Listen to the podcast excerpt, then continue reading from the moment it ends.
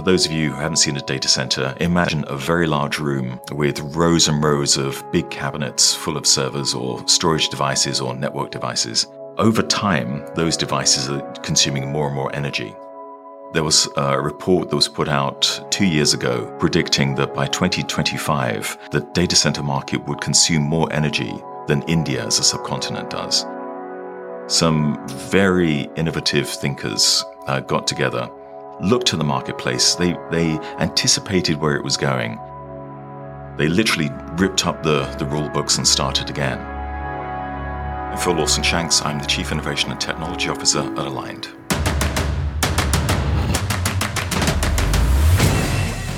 This is Code Story, a podcast bringing you interviews with tech visionaries who share in the critical moments of what it takes to change an industry and build and lead a team that has your back.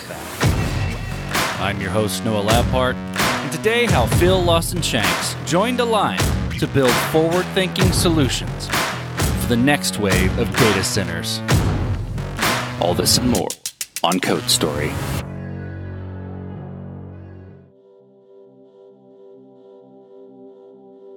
Phil Lawson Shanks has had a convoluted path into tech. In the past, he worked for a company that owned and operated airports in Europe. And he got involved in the very early days of servers, so early that this was back when they were just PCs under someone's desk. This took him down the path of migrating mainframes to more cost effective productivity machines. He worked for Compaq at one point, which brought him to the States. Personally, he enjoys risk taking he rides a Ducati motorbike way too fast, enjoys adventure sports, jumping out of planes, and rock climbing. In 2013, the founders of Phil's current company saw the way the data center industry was going. They saw that the energy consumption around data centers was going to be astronomical. And they started building some incredibly innovative things in this area and got Phil's attention. Three years ago, he joined the team. This is the creation story of Aligned. So, Aligned is a data center designer, builder, operator. Um, and there are lots of data centers out there on the planet. A lot of them sort of migrated, as say, from those computer rooms, those early computer rooms. Um, and uh, the data center business uh, really transitioned, uh, and it was more a cost benefit analysis. Um, if if you think about a company, they've got uh, a lot of their productivity units on, on servers running usually in, in a, a building that they own and operate. And there's a certain cost associated with that. You know, there's the just the capex of buying the gear and the opex of operating and the people. Over time, it became more efficient to put all of that gear in someone else's building. And that was the birth of the data center business, sort of back in the 90s, end of the 90s, um, as the internet was really starting to ramp up before the, that first bubble burst. So there's a lot of buildings out there. Um, and a lot of those were designed based on, on traditional computer rooms, so raised floor, ceiling plenums, uh, cooling devices that really hadn't changed that much since the 1920s when they were invented. You know, a compressor, very much like a big fridge, a, a compressor, a coil, and, and forced air. But over time, obviously, computers have got much, much more sophisticated and more powerful. So the needs have changed. So being part of this this process uh, and the businesses I've been involved in, uh, like uh, the, my last one was looking how the internet was operating um, and those main peering locations in the country, moving those out to more tertiary markets and having many many points of on ramps basically and peering locations as the servers have become more powerful, as data centers have, have cha- the needs changed, um, I was looking around at the next cooling technology. And uh, I came across this particular company who invented some fascinating product. And uh, three years ago, um, after lots of conversations, I, I, jumped ship to come here because I see this is the next evolution of, uh, of what we're doing in this market. So, when you jumped into the company, tell me about where the product was. And that and and even if you you know if you want to highlight the stories of how it started but tell me about those first that first set of products for the data centers for how you how you approach this and and um, how you and your team brought it to life. Back in the day, um, about 2013, well, probably 2012, but the company started in 2013. Some very innovative thinkers uh, got together and looked to the marketplace. They they anticipated where it was going, and in particular, um, the environmental impact of data centers. Uh, and just to put that in context, um, there was a report that was put out two years ago so it's probably well out of date now with, with COVID. But they were predicting that by 2025, the data center market would consume more energy than India as a subcontinent does. So putting that into perspective, and the, and the materials that we use and, and all of that, they wanted to build the most sustainable data center product on the market. So they they literally ripped up the, the rule books and started again and created some really innovative thinking and products and services. The one that um, I really want to highlight is the cooling technology.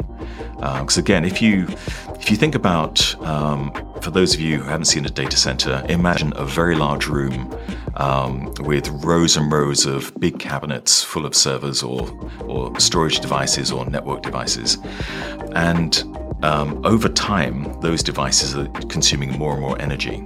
So, bringing energy into a building that's just a function of working with the, the, energy supplier and the distributor and you know putting more transformers outside and all of that. That's that's not insurmountable.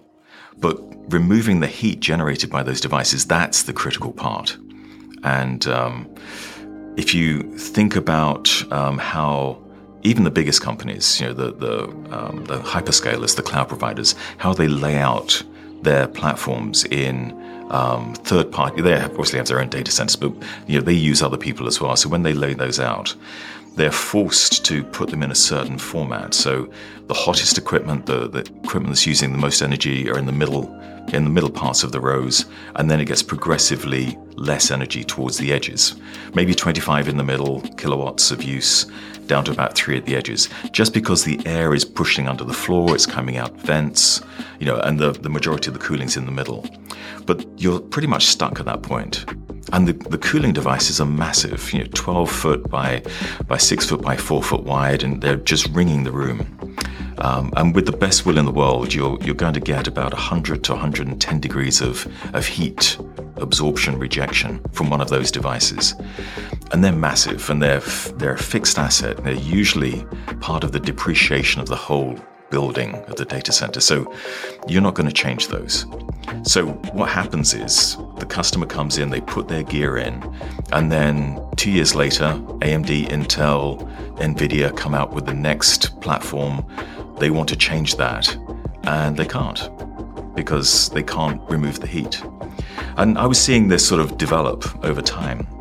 So, the technology that uh, Aligned created, and we call it the Delta Cube, is literally a cube. It's a four foot cube, and just one of those uh, will remove 146 kilowatts of heat. And then we stack them three high, uh, and then just ring the room with them as we need to, uh, appropriate to the customer's use.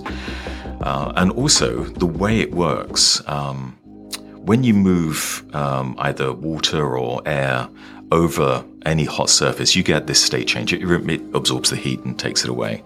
So, obviously, we're using air. Uh, you typically get about a seven degrees, at the most, seven degrees of, of heat change at, at delta T um, change. So even if you push more air across, if you're moving it faster, you actually get diminishing returns because it's not over the hot thing long enough to absorb that heat. So rear door heat exchangers, you know, big fans on the back with cooling coils or extra fans on the front doesn't actually help that much. You get some, but not enough. With this technology, uh, we carefully control how much air is moving across that surface um, through some very sophisticated technology, and uh, we can get a, um, a state change of you know 45 degrees of heat absorption. So we can let our customers. They maybe they'll start with that sort of mixed capacity, maybe some three kilowatts with their network gear, or you know 25 um, for their their performance storage, or they could ramp up to 50 kilowatts in every cabinet or just have mixed capacity. So it lets the, the customer grow as they need to grow. They can expand on demand because their needs are changing. Their customers are driving them to make changes and add more technology. Um, but also they're not fixed and they, that gives them much more flexibility and also control their costs a bit more. But having said that, you know, we're talking about 50 kilowatts a cabinet. There's um, obviously there's the hyper compute performance like the Cray systems, you know, the, which are still around. They're owned by HP now, HPE. Um, now those sort of devices, uh, they have their they have their technology, and you just we tap those into our our closed water loop, um, and we can get up to 20, 250 kilowatts of heat rejection with those with our system. So, and typically in those you have a couple of those systems in there, and they're surrounded by traditional servers and storage and whatever. So with this hybrid, we can accommodate any of those infrastructures. And again, using a lot less energy, typically 80% less energy. Um, we don't have to use water to cool, which is really important nowadays. So much water is wasted uh, you know, through evaporation. We, we can be entirely waterless, and we are uh, in several of our centers, and all our future data centers will be totally waterless. Even those older ones that we have when the company was founded, they use 85% less water if we use it at all. Um, and that's, you know, we're talking about places like Phoenix, which typically, you know, in the last few months has been, you know, in the high uh, you know, 100 and teens, you know, 117, 120 degrees. So we've had to use a little bit, but that water's cycled around many, many times. Uh, we use virtually none at all. So that, that's really what brought me here is that technology to take the, um, our customers' platforms to the next level. And, uh, and there's some other things as well, but that's, that's the focus of, of why I came here either in the early days or when when you joined or, or you know it'd be interesting to see where you start there. But when this technology was being created with any technology right you got to have to work through decisions and trade-offs about how you approach it and what you do first right? Tell me about some of those decisions and trade-offs that the company has had to work through. So the the first part of that technology with the first revision was a, an overhead unit really efficient, really effective. But um, that involved a lot more structural work because they were heavy devices. So, um, and we still have a lot of that running today. A lot of our customers love that. You know, very high performance compute um, operating that way. But we found that we wanted, you know, as we were innovating, we were looking at different ways. so we we transitioned from that overhead to these rack mount, or sorry, these wall based units. And also that was that was driven by some of our customers who, you know, we have some that their technology is very, um, uh, I would say, confidential. So you know, they don't they they would rather not have people going into their their space to to do maintenance on the equipment. So with this new technology, it's all in the wall. So we maintain it from outside of the of the envelope of their room. So, you know, for, for those customers that uh, maybe they're FISMA moderate, you know, they're, they're, federal or there's some level of, of security or there's a compliance issue, um, or it's just it's one of our customers that really don't want people in there. So uh, we, by moving to this in-wall unit, we allow them just to maintain everything that they do. And we've continually modified and, and are tweaking the technology. Um, we used to have, we used to deploy it with uh, with chimneys, overhead chimneys in the hot aisle that poured in. Now we're we're going to a, um, a ceiling plenum, so we have mixed air. We're seeing much more efficiency. So, and we monitor everything. We monitor you know the air going in, the air coming out, the water temperatures, the energy. So we're constantly tweaking and changing as we go to optimize um, the performance for our customers and also minimize the energy that we're using to to deliver the service to them how has the product progressed over time? You know, how has your you know approach to this uh, progressed over time, and how have you guys built your roadmap and figured out okay, this is the next most important thing to address with Aligned? With this particular one, we've tweaked it over the last year. Actually, we we found a much more efficient fan unit. Uh, which brought the energy down and increased the, the, the CFM, you know, how much air it's actually moving. Um, Oh, and it's important with the air. It's actually uh, volume as opposed to velocity of air as well. So if you if you think about you standing in front of a fan, you can you know there's a lot of uh, you know you can feel the wind on your face as it were. You do feel that, but it's actually the volume of air. So we're, we're very carefully managing managing the air pressure differential to make sure the air is moving slower but more of it over the surface. So, so we're constantly tweaking those things. We have, you know, we run our own BMS and DCIM platform, so we we monitor the speed of the fans. We, we're tweaking those all the time, uh, monitoring the air pressure differential between what's the hot aisle, the, the, the piece behind the servers, and the outside air. Um, there's just constant, constant monitoring and, and tweaking. And again, we've um, for the other end of that equation, once we absorb the heat in this device, it goes in a in a, um, a closed loop of uh, a, blend of glycol and water outside the building to um, uh, basically a chiller that then exhausts that into the atmosphere. And we used to build our own. Uh, and you know, seven, eight years ago, uh, when the company was was doing this, no one could touch that. Industry's caught up, so um, we're actually using off-the-shelf um, chillers now on the outside, but we still haven't found anything that competes or compares even close to the Delta Cube in the data halls themselves. So that's an innovation. So we're not maniacally focused on this is our way, well, do it this way. We're looking at you know the cost, the, the build cost of our buildings, how we build them, uh, the deployment cost, all of those things constantly.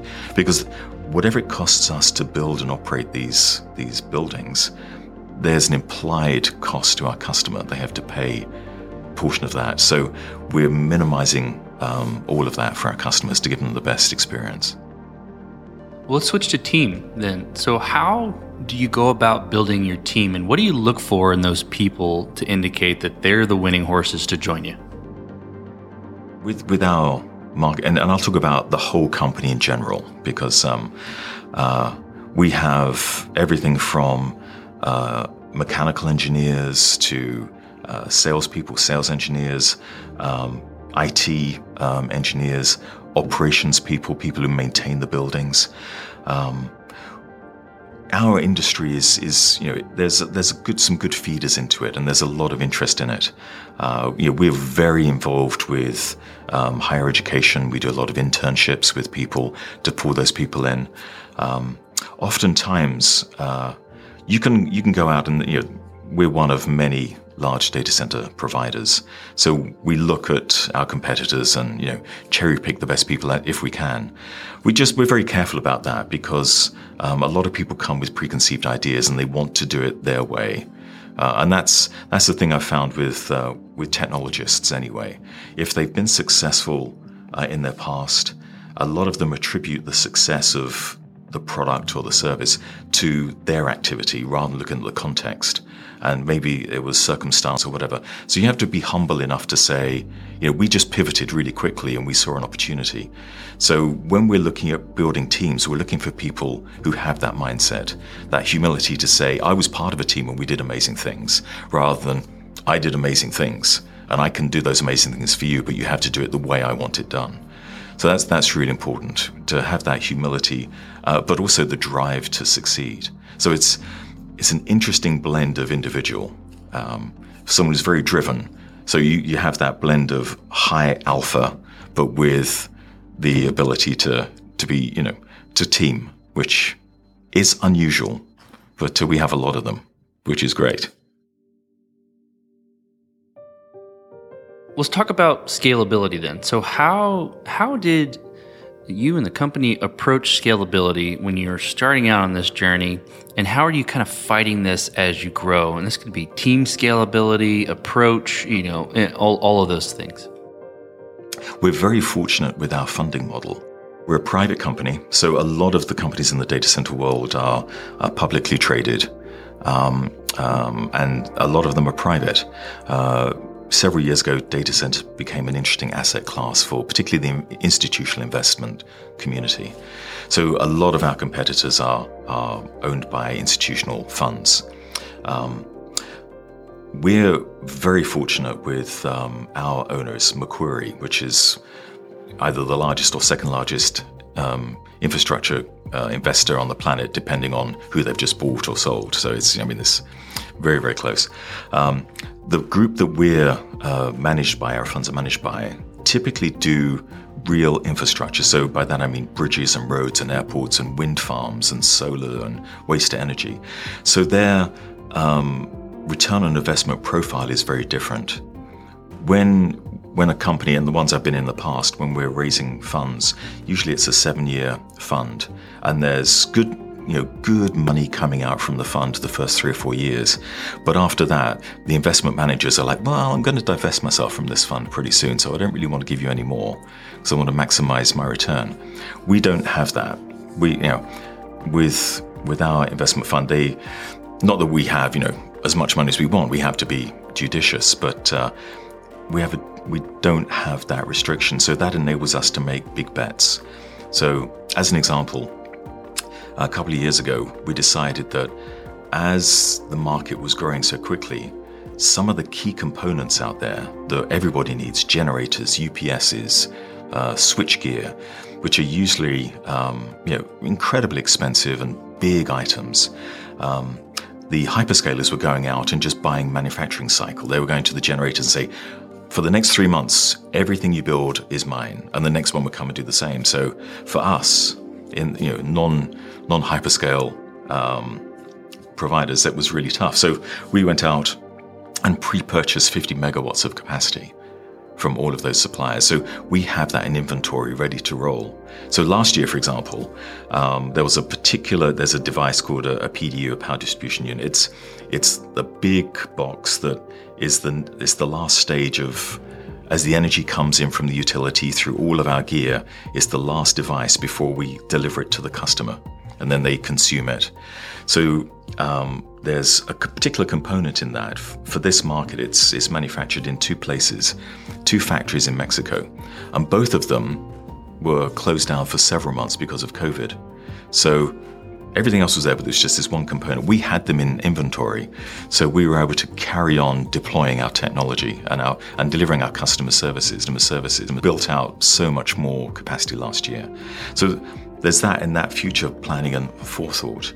Also, how we build the products. Um, several years ago, we decided to make sure all the electrical stuff, instead of having discrete rooms in the buildings with all the transformers and you know the UPSs and things, we put them in containers and they're manufactured off-site and just delivered to us, so we can deploy that really, really quickly. And the added benefit of that is because it's made in a factory. Um, we we're not subjecting the environment that we're building with all those extra bits of copper or those little bits and pieces that get when you're cutting and crimping cables with with the best will in the world they're going to get into the into the water supply. They're going to leach down. So that's that's just bad. Everything we do is based on environmental sustainability. Um, materials we use how we ship to market uh, we we conform to ESG you know there's lots of GRESB there's lots of things that we do. Um, to ensure that we're doing the right thing to, to have a scalable product that our customers want. Um, I mean, there's there's lot we could I could talk for hours and hours and hours on all the different minutiae of what we do, but that's first and foremost. It's customer service and sustainability in everything we do. Those two points on scalability the uh, the pre-ordering the inventory and having it on hand, and then having it containerized too, are brilliant. For that side, when you're looking at the procurement people, you need people who understand the industry. We, have got um, um, some some of our team. They've actually worked for the manufacturers in the past, so they understand how you build a UPS. They understand how the cells come together, or the lithium. And we use lithium titanate oxide rather than lithium ion because you can have them closer together. There's no thermal runaway issue. Um, we're also looking at sodium. We're constantly looking at the next thing to optimize our service. But having people from the industry who can they can talk the chemistry, they understand what's going on, they can they understand the supply chains for our suppliers. It's uh, it's critical. Well, as you step out on the balcony and you look across all that you've built, what are you most proud of? You know, I think I'm I'm probably most proud of the team that we have. Um, it's the people. Um, there's that old adage, you know, work hard, play hard, which I think a lot of people they just say that um, because it, it's, it's there's no playing hard. There's just a lot of working hard, or there's too much playing hard, and then there's no business afterwards. But um, we have a very good, healthy balance. So we do work really hard, but everyone's very committed. Uh, but we also we have a lot of fun together. Um, I'm I'm very I'm still quite British, so I don't say you know we're a family, but everybody else says you know we're a family. It uh, It's just you know, way too British to say that, but um, it really it does feel that way. We do care about each other and, and we look after each other, um, and we look out for each other. But we also challenge each other. So it's a it's a very um, we don't just let people we don't let people off if they make a mistake they own up to it and uh, but we don't uh, persecute them for it. It's you know everyone and that's also very important to have the environment where um, obviously, we hope you don't make too many mistakes, but if you make a mistake and learn from it, that's good. Um, and as long as it doesn't impact too much, and we can, you know, we can uh, change and pivot, that's okay. Um, we obviously have checks and balances so that doesn't happen, but uh, we allow people to go beyond and push them beyond their comfort zone to really think more entrepreneurial, more innovatively. Well, let's flip the script then. So tell me about a mistake you made and how you and your team responded to it. I think what we'll talk about here, um, we had a, a platform, uh, a, a, BMS, uh, um, a piece of technology that manages all the building, the building management system. It monitors all of that, and we were using a technology that was um, uh, was looked like it looked like life. So we wanted to bring that in, um, and uh, we decided to put it into a data lake, and uh, we threw it in there.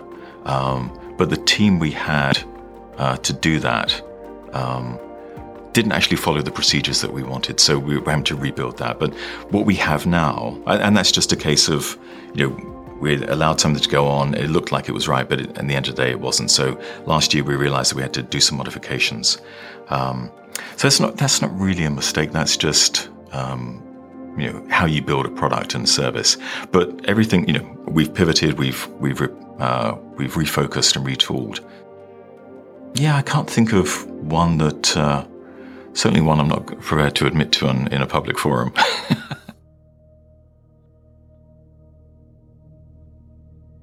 so, what does the future look like for Aligned, uh, for the company, and for your team? This market is growing. Um, and, you know, I hesitate to use exponential because it's sort of an overused term, but it, it really is. Um, as our, as the endpoint devices are accelerating, whether it's an IoT device in in the home or in a factory, or if it's a 5G connected, whatever. I mean, th- things are just growing like crazy. Um, you know, we live in a, an entirely digitized society now. That that's where we are. Um, you know, I'm I'm uh, a Gen X, so I'm a, a digital native. I moved into this. Um, millennials now are the majority of the workforce, and they are pretty much digital. Um, uh, they, they grew up with this. They don't know anything different. Uh, and the the Z's and and the next ones, it, it's just commonplace. So the the demand for technology and the demand for the services is just growing like crazy. So for us as the the um, the repositories, you know, we we manage and build the engines of the fourth industrial revolution, which sounds very, very grandiose, but our buildings are the ones that host the servers and storage and devices that service all of those requirements. So for us, we're constantly looking at where the next place to build is. I mean, there are there are there are discrete pockets around the world where you can say, yeah, there's there's a cluster of data centers here, there, and there, and there for either historical reasons because that's where the internet was created and founded, or there's um, low energy costs and, and uh, taxation. But you know, there's different reasons why why data centers are built where they are. But we're constantly looking at the next place where we can get ahead of the curve to secure the land and ready to go, and also constantly iterating on our design process so that we can build faster, more sustainably, uh, and give a, a much better product to our customers at a lower cost to them, a lower operating cost. That's really what it all comes down to. So, so North America is is our current market. We're looking out in um, in uh, Europe as well as South America. Um, we have sister companies that do Asia Pac, and there's just a an enormous need for for this product and service um, out there. Let's switch to you, Phil.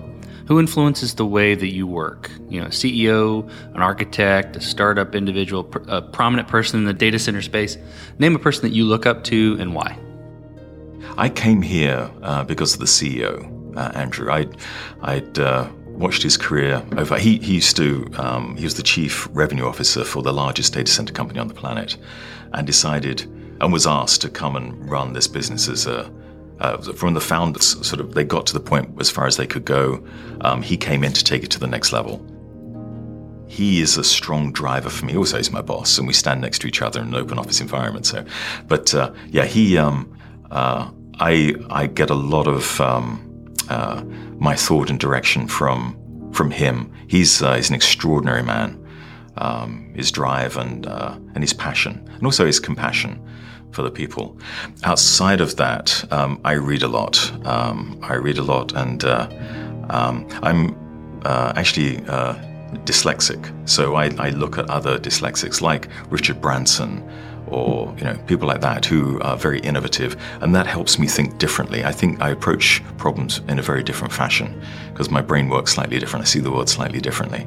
So um, I'm constantly looking for. Uh, I look outside of, of those things, but uh, yeah, my passion is doing crazy things.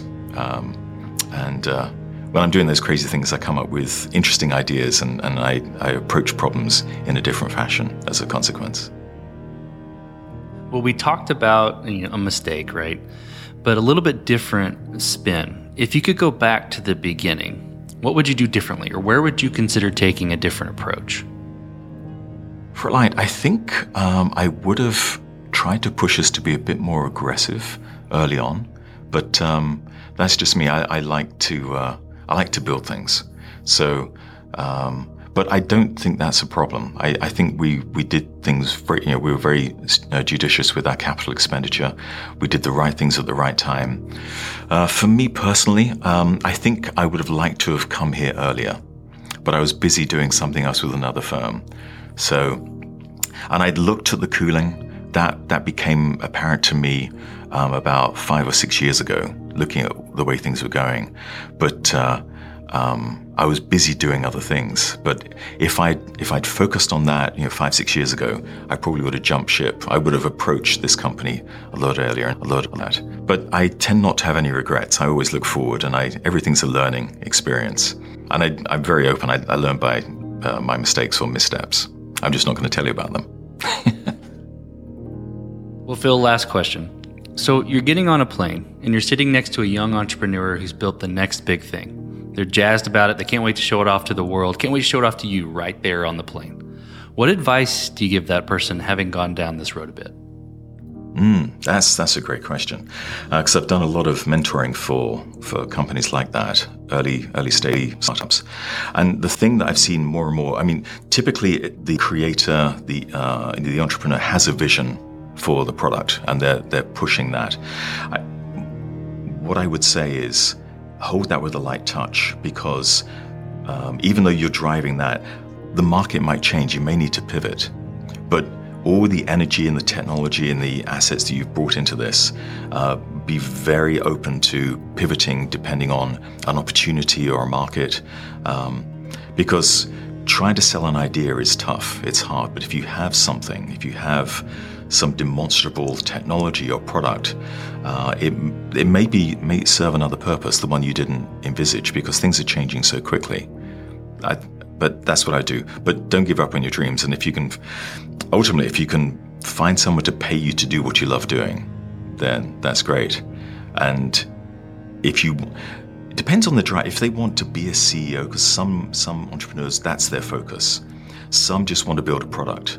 Um, if you want to build a product, then just uh, you may not end up being the CEO of your own company, but that's okay as long as you can drive that and you can then do the next thing. Um, if you just want to be a CEO, that's that's a different different path entirely. Well, Phil, thank you for being on the show today. Thank you for telling the creation story and how you got involved with Aligned. Oh, my pleasure. And this concludes another chapter of Code Story. Code Story is hosted and produced by Noah Labhart. Be sure to subscribe on Apple Podcasts, Spotify, or the podcasting app of your choice. Support the show on patreon.com slash codestory for just 5 to 10 bucks a month. And when you get a chance, leave us a review. Both things help us out tremendously.